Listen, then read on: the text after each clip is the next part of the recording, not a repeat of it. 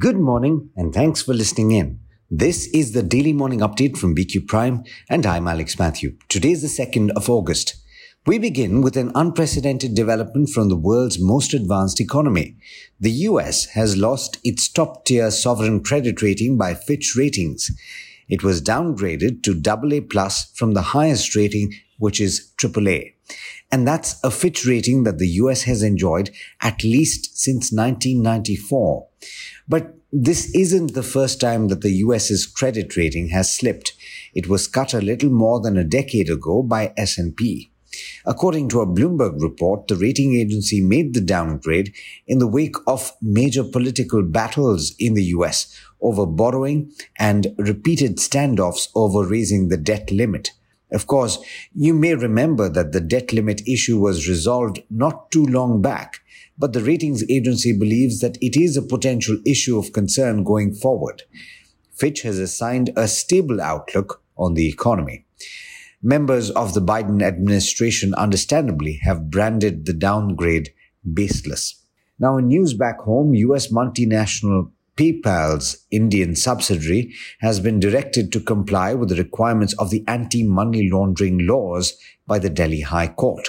This means that PayPal will now be required to comply with the reporting entity obligations under the Prevention of Money Laundering Act, including maintaining records of all transactions and verifying the identities of its clients. Lawyers explain that the court has essentially said that an entity like PayPal that is not really uh, accessing funds may not be considered a payment system under the Payment and Settlement System Act, but is still considered one under the PMLA. Now, looks like it's going to be another rough day for Hero MotoCorp shares today. The company reported a 12% decline in wholesales in July and missed consensus estimates by quite a margin that had penciled a 5% rise. This comes a day after the Enforcement Directorate raided premises belonging to the company's promoter, Pawan Munjal. Jet fuel or ATF price was hiked by a steep 8.5% yesterday. The previous hike of 1.5% came into effect a month ago. Rates of aviation turbine fuel, as you know, vary from state to state depending on the incidence of local tax or VAT they've been increasing on the back of an up move in global rates, which followed four months of declines. Meanwhile, the price of a commercial LPG, which is used in establishments such as hotels and restaurants, has been cut by 100 rupees per cylinder. The prices of household cylinders has been kept unchanged though. Now, as much as 88% of the 2000 rupee currency notes have been either deposited or exchanged at banks, and only about 42,000 crore worth of such notes are with the public as of the 31st of July, according to the Reserve Bank of India. The last date, remember, to exchange or deposit those notes is the 30th of September. Now, you'll be interested to know that 6.77 crore individuals filed their income tax returns as of the deadline on the 31st of July. That's over 16% more than last year, and there were over 50 lakh first time filers this year. In international news, Donald Trump has been indicted in Washington on federal charges over his efforts to overturn the 2020 presidential election. Trump was charged with conspiracy to defraud the US, conspiracy to obstruct an official proceeding, obstruction of and attempt to obstruct an official proceeding, and conspiracy against the right to vote and have that vote counted. That's according to the indictment that was filed in federal court.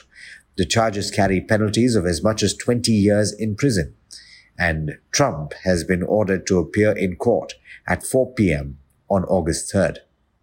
In international markets, US stocks slumped towards the end of the session, with the S&P 500 losing 0.4% at the end.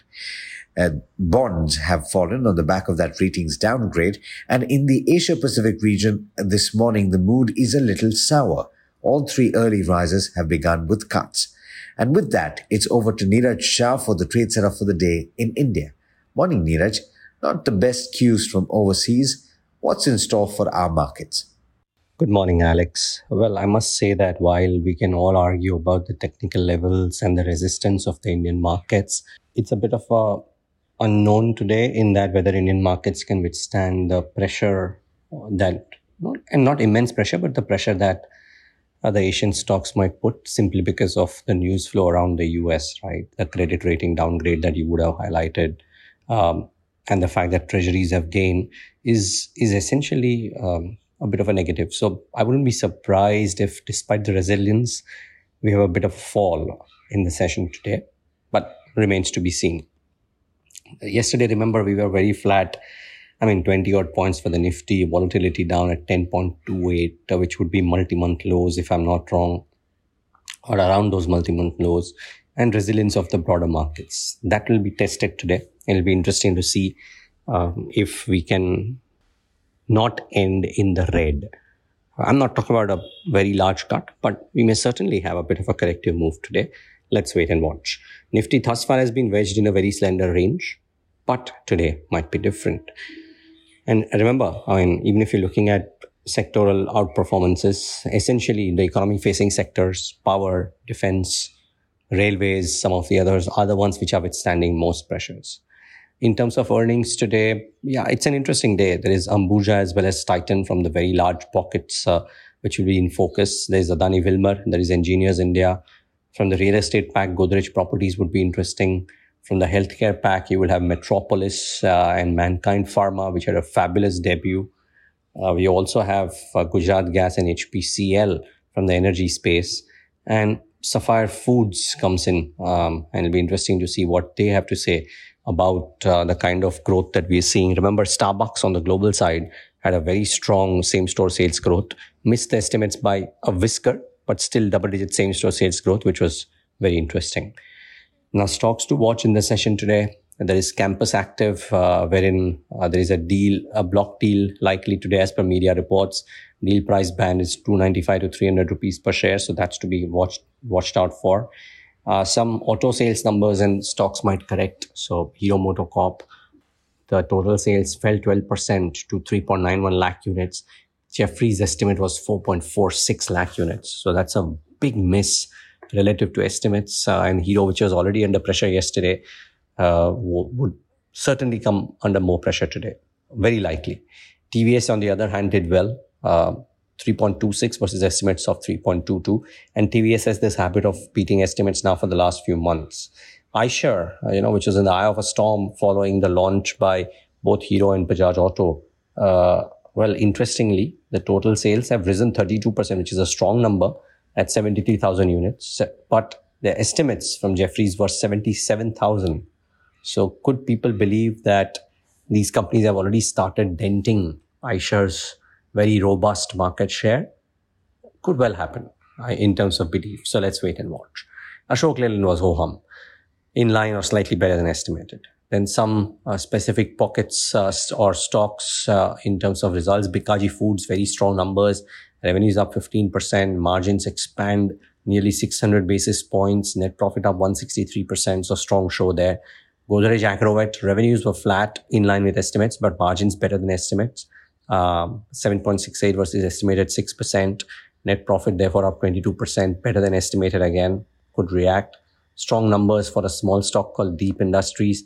Revenues up 39%, margins uh, at 45 versus 42, net profit up 59%, may react. And uh, Thyrocare had a weak quarter, so that stock might come off a little bit. In terms of uh, other stocks in news, Ami Organics has a board meeting on Friday to consider a preferential allotment. And Coal India uh, might be in focus because India's coal production in July went up 14%. The stock was up about 4.5% in trade yesterday, so could be active. So lots of stocks that might be reacting and lots of results to watch out for.